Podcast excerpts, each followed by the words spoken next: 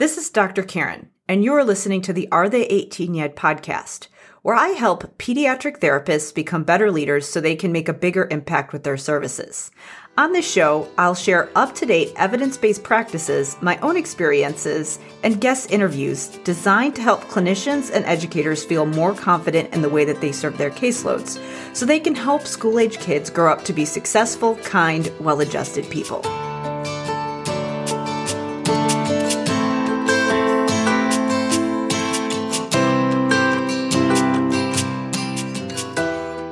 Hey there, it's Dr. Karen, and welcome to episode 86 of the Are They 18 Yet podcast.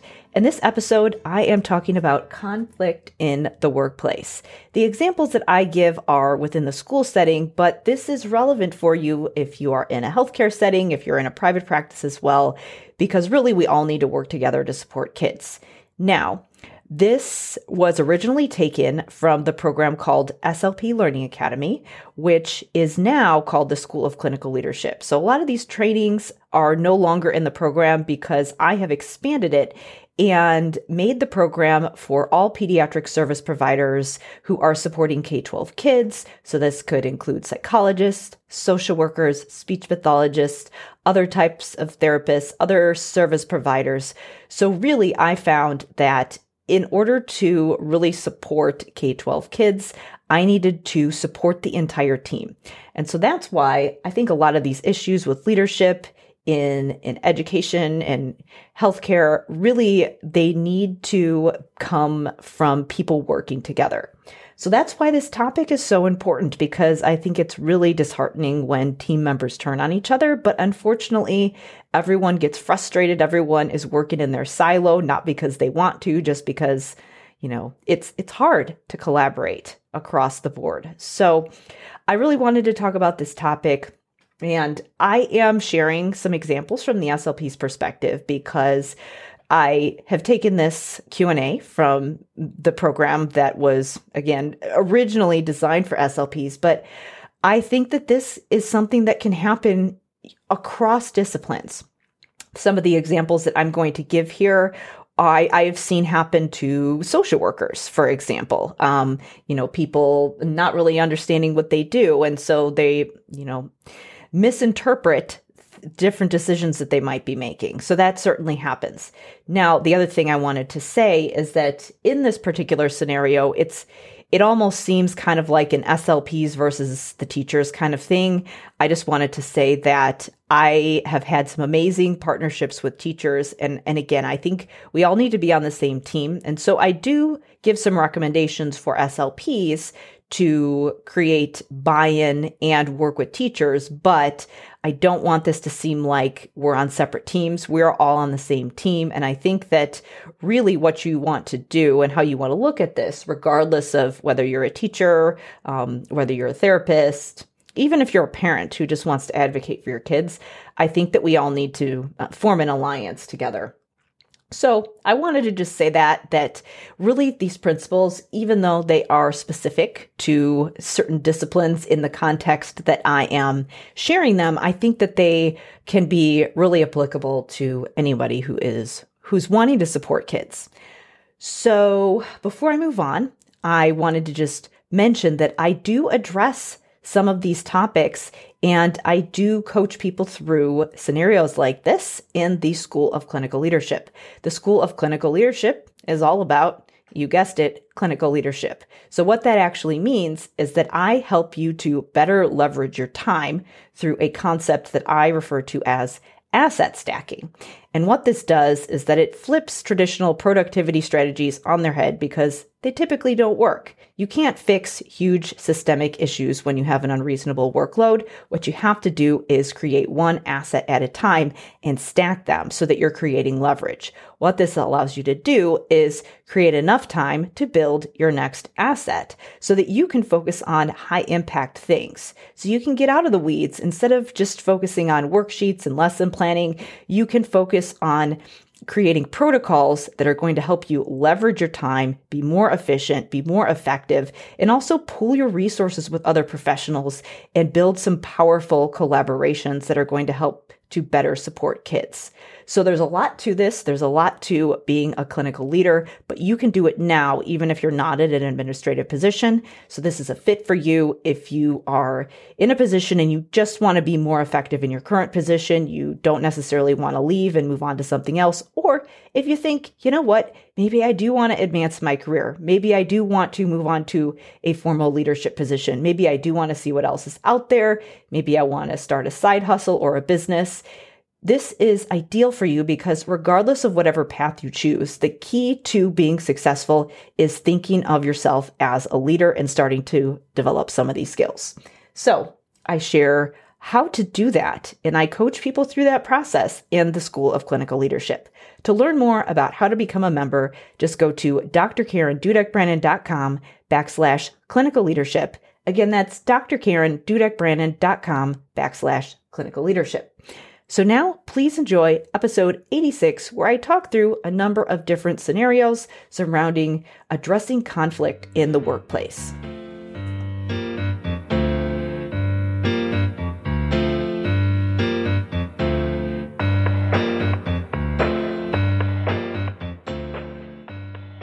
we have a couple different things that we're going to talk about today. Um, I didn't, I left one to be answered from last week because I was diving into another topic and I wanted to make sure that I gave this question it's a good, thorough response.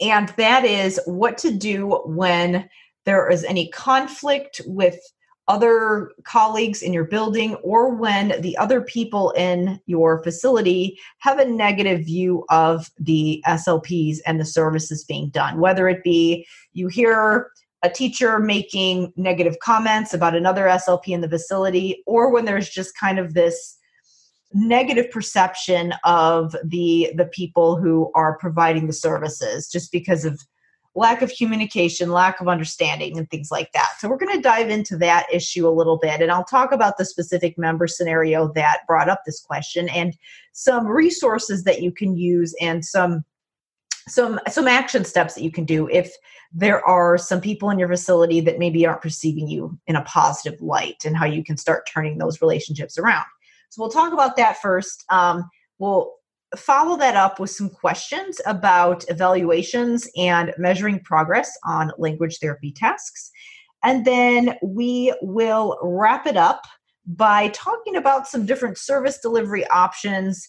Um, I know that we've got members that are mostly all over the United States, but sometimes there are different stipulations as far as different caseloads, how much you can see students. Um, there might also be some considerations that you have to make if you're a private practitioner and you're collaborating with people in the school systems. So, I'm going to talk through some different options as far as logistics when it comes to scheduling, especially when there is a, a, little bit of a difference in what you can do if you're in a private practice versus in the school, and just helping the two uh, the two different settings work together. So let's start off with our first question. So the the scenario is that there's an SLP in a building that again has a large population of students who don't speak English as a first language. Um, it's an area that again the building tends to have a high turnover rate and high burnout rate with the teachers. So again, they're already stressed, and then it's also a school district where the SLPs are having to move from different settings a lot of the times and again they get interrupted for things like iep meetings um, scheduling conflicts which sometimes interrupt services and requires requires therapy sessions to either need to be missed or rescheduled or combined or moved around logistically. So the scenario is is that there's two slps and one has been kind of a mentor or just you know a a colleague to another one. And um, the second slp who's just coming into this situation um, had an interaction with one of the teachers and the teacher made a comment like are you going to actually see the kids? Or are you going to be like that other slp that misses sessions all the time? Something to that effect. Something to indicate that at least from the perception of this teacher or other teachers in the building that there's kind of a perception of the the slps are missing sessions they're slacking off what for whatever it is there's some kind of a negative view about that other slp so um, and the um, so the question from the member is um, okay i'm this other person who's hearing this teacher give me this input about this other slp that i've worked with who's been a great colleague to me a good a good mentor a person to that i've connected with and i'm not sure if she is just not making up sessions if she's missing or if that's just a perception of the teacher that maybe she doesn't have the full amount of information. Um, maybe this other SLP is just between buildings getting pulled in a lot of different directions. Maybe there's some kind of a misunderstanding because um, usually, you know, a lot of times the thing is is that we only see the surface level of what that person's job is we don't necessarily know what they're doing all the rest of the time so if they're supposed to do something with one of our students or for us and they're not there sometimes the perception might be kind of negative. So the question is really how do we handle this situation? Um, how do I know? Do I tell this other SLP that this teacher is talking negatively about her? Do I stand up for her? Do, how do I know if she really is not staying accountable to her schedule and things that she needs to be doing? What do I do here? So, again, it's a very challenging situation because, again, if you tell her, you, if you tell her that this other teacher or other people are perceiving her negatively or talking about her, then you're kind of adding to the gossiping that's already going on. So that probably wouldn't be the best route. But at the same time, if there's a negative perception of the teachers, you know, the, the teachers are perceiving the SLPs negatively, that you should that's feedback that would be helpful for her and both both slps in the building because obviously that's going to impact the ability of everybody to work as a team. And um, if, if if people were perceiving me in a way or, or thinking that i wasn't doing what i was supposed to be doing i would want to know about it so that i could fix it and address the issue so it's kind of a slippery slope here. So the first question is okay should we tell her? Well, my thoughts are that you would want to have a conversation about it with the other SLP and um, and just say, you know, I um, I wouldn't directly say something like this teacher so and so said this about you, but more like, you know, I've I've heard a couple of the teachers or a, teacher, not necessarily mentioning any names, um, just sharing some concerns about how often we're able to see the kids or um, just just sharing some concerns about the consistency of services maybe mentioning that and then brainstorming together okay let's um, let's see what we can do about this in order to start to improve that rapport and build those relationships. And maybe you have a little bit of a conversation with her even present it like um, you know i'm i've been uh struggling or, or to um stay consistent with all these other meetings that we have to do. Um, have you ever had this problem? Have you ever had a time where you've had a hard time staying consistent? And maybe just dig into it that way to see what she says about it because that might be able to kind of going in the back door like that and maybe just digging in that way and having a conversation with her might give you an indication of what she's actually doing as far as um, is she staying accountable to the schedule? So you probably want to have a conversation with her about that so that you can get a feel for the situation but then also do it in a way that doesn't doesn't come off as gossipy and create tension between her and that teacher.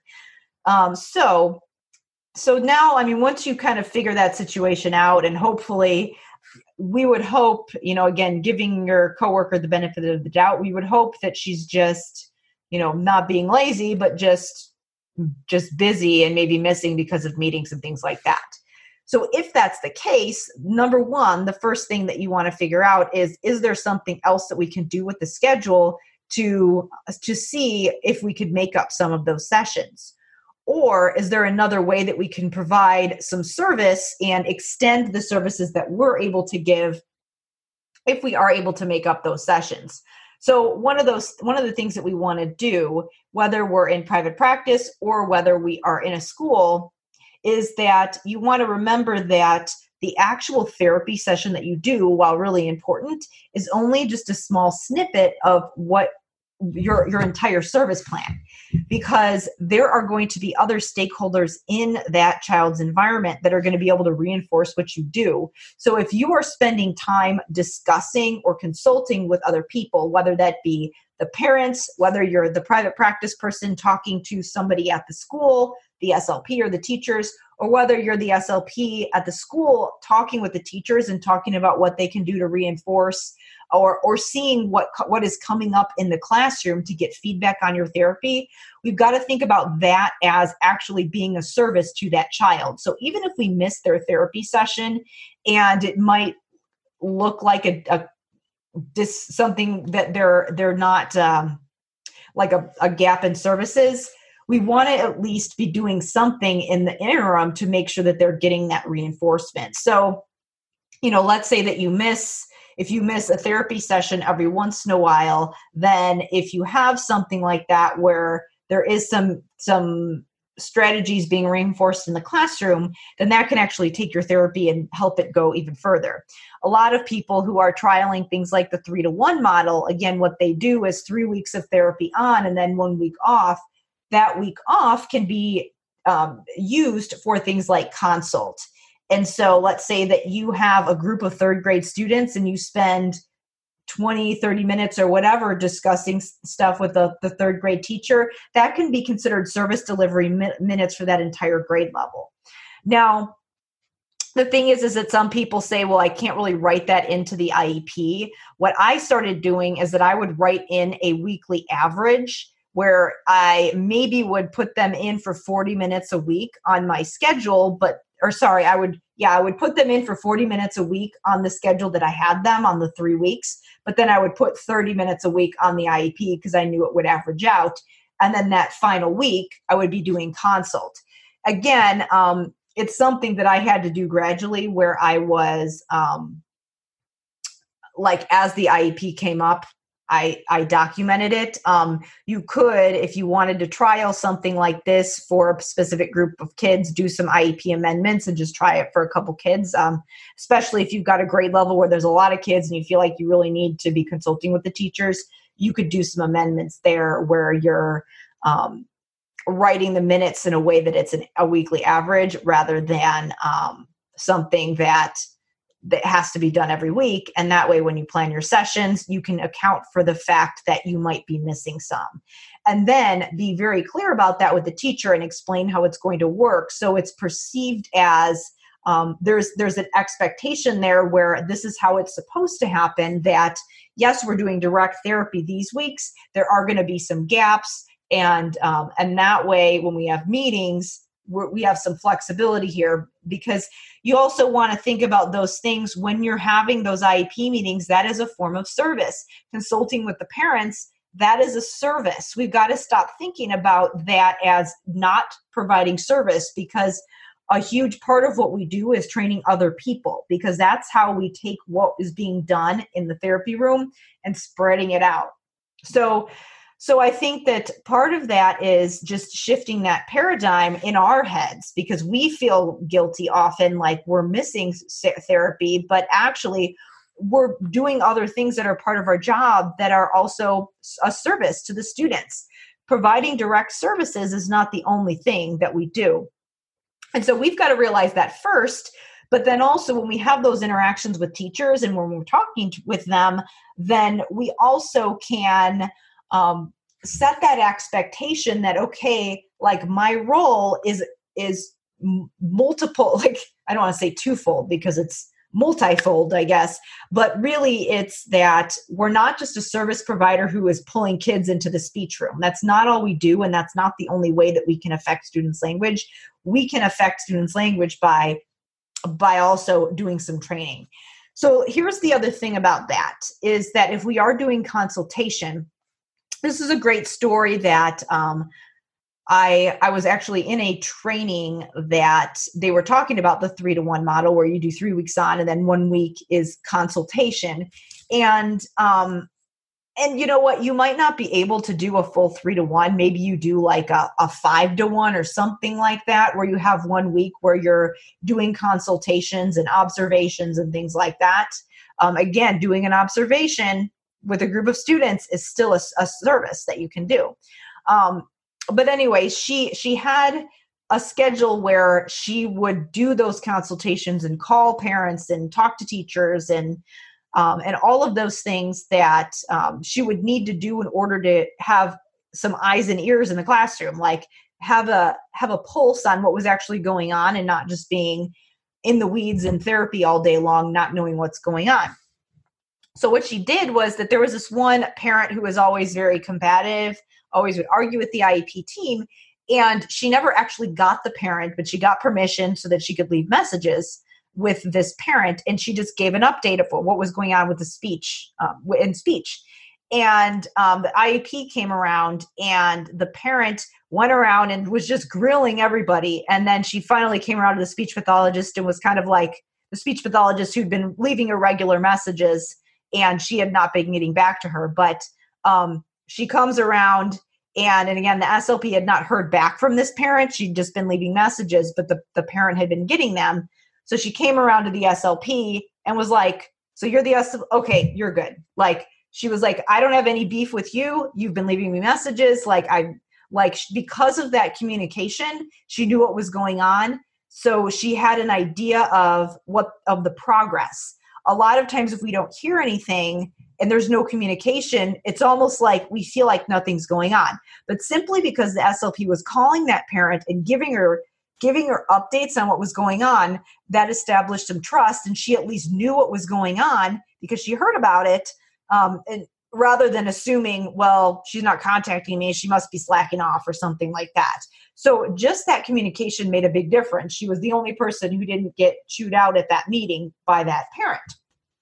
So I think the same could uh, could be a factor here and um, this is, again, if there's not that relationship and if the teachers don't have some updates of what's going on, just simply telling them um, or simply taking, making some effort to reach out to them and, and letting them know what's going on and keeping them up to date can set some expectations, kind of relieve some of that anxiety, and, and also just keep them informed of what's going on.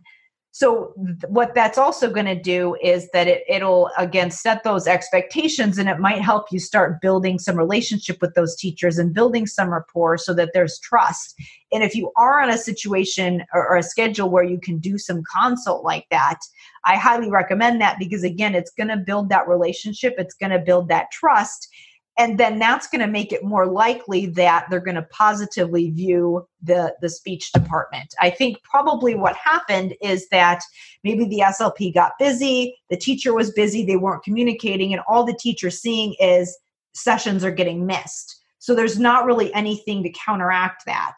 So that's probably what was going on. I know that there um, there was a i remember one of the teachers that i worked with um, and I, I also worked with this social worker who moved between buildings, and the teacher kind of made kind of a snide comment to the social worker where it's like, oh yeah, well, like when you go move between buildings, you can just kind of do whatever you want because you can just use it as an excuse and say I can't be there. I'm at another building. Like the social worker was a little bit offended because she she thought to herself, and she shared this with me afterwards. She said, you know what? Why why does she think that I would? try to not do my job just because I'm not in another building. But again, all the teacher saw was she just comes in and out and she's only here part of the time. So again, a lot of times just telling them, showing them what you're doing so that they have an idea and they have an idea of what you're doing can be a big factor and and doing um, and keeping that line, those lines of communication only open. So another thing, um, and that can be helpful when it comes to getting teachers on board and building that relationship is um, i think we want to think of ourselves we think of ourselves as clinicians and um, and but we actually should think of ourselves as well as people who have to regularly market and sell our profession whether or not you're actually um, i do that all the time as a business owner um, again marketing and selling for for my business to get you know get people into the program so that I can help them. And the other thing that we want to think about is that even if you're not running a business, you still have to sell what you do because we've got to get people on board so that if you make a recommendation to a teacher that you're actually they're actually going to be open to it. So, I wanted to share a book that's been really helpful. It's it's by Robert Cialdini and it is called Influence. And it's all about persuasion and it's all about what what what things that we can do in order to influence the behaviors of other people. Now, the book is really interesting because he actually talks about how people use these principles of persuasion to impact people negatively. So we want to be aware of that because sometimes people use it for um, for the wrong reasons and use it in a negative way. But regard whether we're using it for good or whether we're using it for bad these principles still exist so we want to be aware of what they are so that we can actually use them to do to help people do what's in their best interest what's in our best interest and what's in our students best interest so obviously i'm not going to go into all of the principles but i am going to cover or just talk touch on two really quickly that um, that I think relate to this situation that could be helpful. So there's a couple different. I'll read. I'll read some of them off here, and I'm going to dive into a couple of them. So the principles of persuasion are reciprocation, commitment and consistency, social proof, liking, authority, and scarcity. So I'm going to talk first about reciprocation because a lot of times when we do consultations with teachers, a lot of times it's kind of like, or when I did it before and didn't get great results, like maybe people were appreciative that I was talking with them, but they didn't follow through with what I recommended. A lot of times it was because I was recommending something that actually created more work for them. And what you want to do instead is whatever you're doing that is that you're asking a teacher to do or that is a recommendation for a teacher you want to be aware of what they need so that when you make a recommendation for something it's something that is actually going to take work off of their plate rather than putting more on it. Because if you're just going to them and you've got an idea of well you need to be doing this in your classroom and this in your classroom and all of these things then they might not see put that together. They might not make that connection between where that student is struggling and why they need to do it. So we want to make sure that we present it in a way that it's clear how that's going to make something easier for the teacher. So what this has to do with reciprocation is that the and the principle of reciprocation is that when people do something for us normally unless we're kind of uh, a like yes some people are kind of takers and they'll, they'll take advantage but in general when people do things for us we feel kind of imbalanced and we want to we feel like we should do something in return. So for example um, i was going to hire this accountant and um, well actually i am going to hire him to do my taxes for me. And i've actually had two hour long conversations with him and he hasn't charged me yet because one was just an initial consult to see if the, the his needs and see if it was a good fit and and then i said okay i'll i'll get back to you. And then a year later i said you know what? I think i do want to have you do my taxes this year. Should i just contact you when we go and s- sign up for that consultation? He said no come in tar- we'll talk again. We had like two hour long conversations and it's driving me crazy that he's done that for me and it feels weird to me that i haven't paid him yet or that i haven't like it, it, just feels like this weird power dynamic it's almost like when somebody keeps taking you to dinner and you're like please let me just pay for the next one kind of a thing so what we want to do when we are making recommendations for teachers in addition to making it seem like we're taking it off their plate is that we want to be of service to them. So when we're talking to them, we want to figure out what they're struggling with regarding relating to our students and then figure out how we can help them. And hopefully we can try to work in something that has to do with what we're what we're doing in therapy, but just be of service to them, make their lives easier, and that's going to make them more likely to again be if you do have something that you want them to do that maybe might seem like it's adding more work to their plate if you've already done something for them it's going to be more likely that they're going to do something for you. And this could be even things like and again in that situation it's kind of like well yeah they should do it because it's all doing something for your students really. But just having that relationship with them and just helping them being there and making their lives easier can can go a long way especially if maybe you there maybe there are some things that are favors that you might ask them to do like you know switching the schedule around or being flexible with that. They're going to be more likely to do things for you if you do something for them first. So even though it might be in a situation where you kind of feel like uh they're they're always complaining they're inflexible all of those things extending that olive branch first somebody's got to be the one to do it. So if you do it first maybe you've got to do it a couple times to if especially if there's a tense relationship but or especially if there's maybe been somebody else that's been providing services in that building and they're thinking of SLPs as negative as a whole, you might have to make up some ground there. But that's one thing that you can do just being of service and being aware of when you're asking them to do things, being aware of if it's creating more work or if it's something that's actually taking work off their plate. So that's reciprocation. So again, something to keep in mind when you're doing those consultations. Um, let's see. The other one that we can talk a little bit about is um, social proof and liking. So social proof is um, if you uh, ever ever took a research course, um, there's something also called social validity, which is a little bit different, and that's kind of how we perceive something. Like, um, like does something? Do we believe that something measures what it what we um, what we are saying that it is? Kind of a thing. Social proof is a little bit different, and it just basically means like other people other people like this. And this is for example when businesses do testimonials we like to see that social proof like oh other people are doing this. So okay like we we we like to see that and it gives some gives us a sense of well other people are doing it so it must be a good thing to do. So what happens with with teachers is that a lot of times there is social proof can work against us if maybe there is somebody who has had a bad experience with an SLP teachers talk to each other and then it's kind of the opposite where it's like oh well they're all just you know they're not accommodating they're missing services whatever.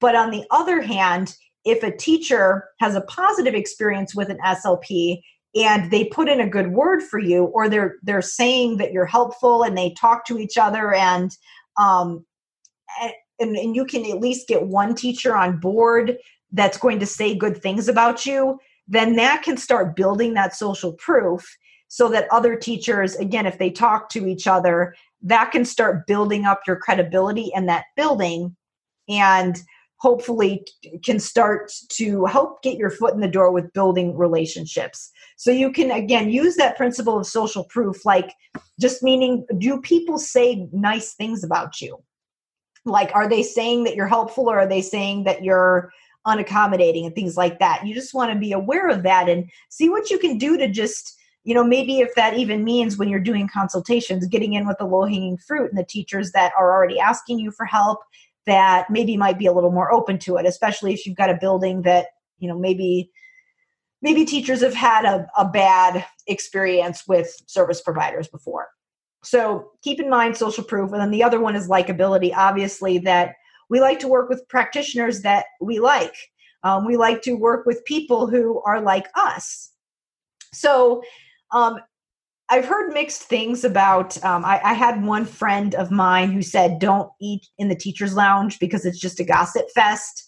But my advice would be: be mindful if you're going to eat in the teachers' lounge. Be mindful if you're going to go to some of those other little extra times where you might socialize because um, yes, you don't want to just go there and participate in gossip and negativity, but if you can go there and start making sure that maybe you try to eat lunch in the building or get there at the beginning of the day when you can talk to people. I know sometimes in, in one of my buildings, they would, a bunch of teachers would just hang out and drink coffee um, in the morning before the kids would get there and just kind of chat. So you can get an awareness of when those things happen and just maybe you don't have to do it every day because you've got a million other things to do but if you can make it a point to at least just have some small talk for the sake of building relationships and just learning about your coworkers then that can actually go a long way so again do it strategically um, do it in a way that you you um, that will allow you to build connections not just mindless chatter about whatever. Um, do it in a way that maybe strategically will help you build connections with other people because again we like to work with people that we li- that we like and we're more likely to trust those people. So again that can add to that social proof as well.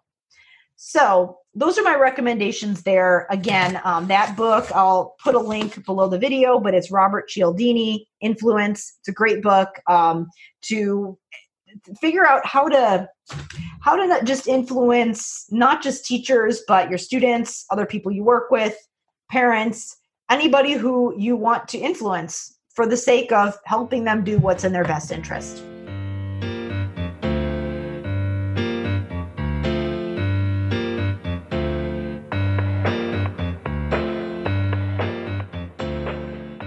Thank you so much for listening.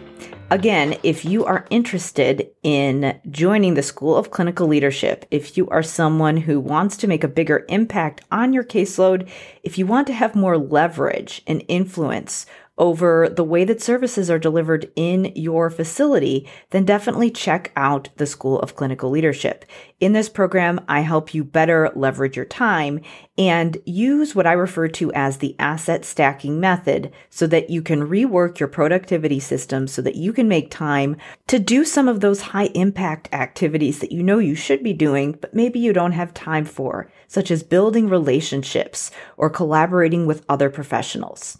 To check out the School of Clinical Leadership, just go to drkarendudekbrannan.com backslash clinical leadership. Again, that's drkarendudekbrannan.com backslash clinical leadership. As always, thank you so much for listening. Remember, it always helps me out if you leave me a rating and review on Apple or Spotify or wherever you listen to your podcasts. And we will wrap up for now, but I will see you in the next episode.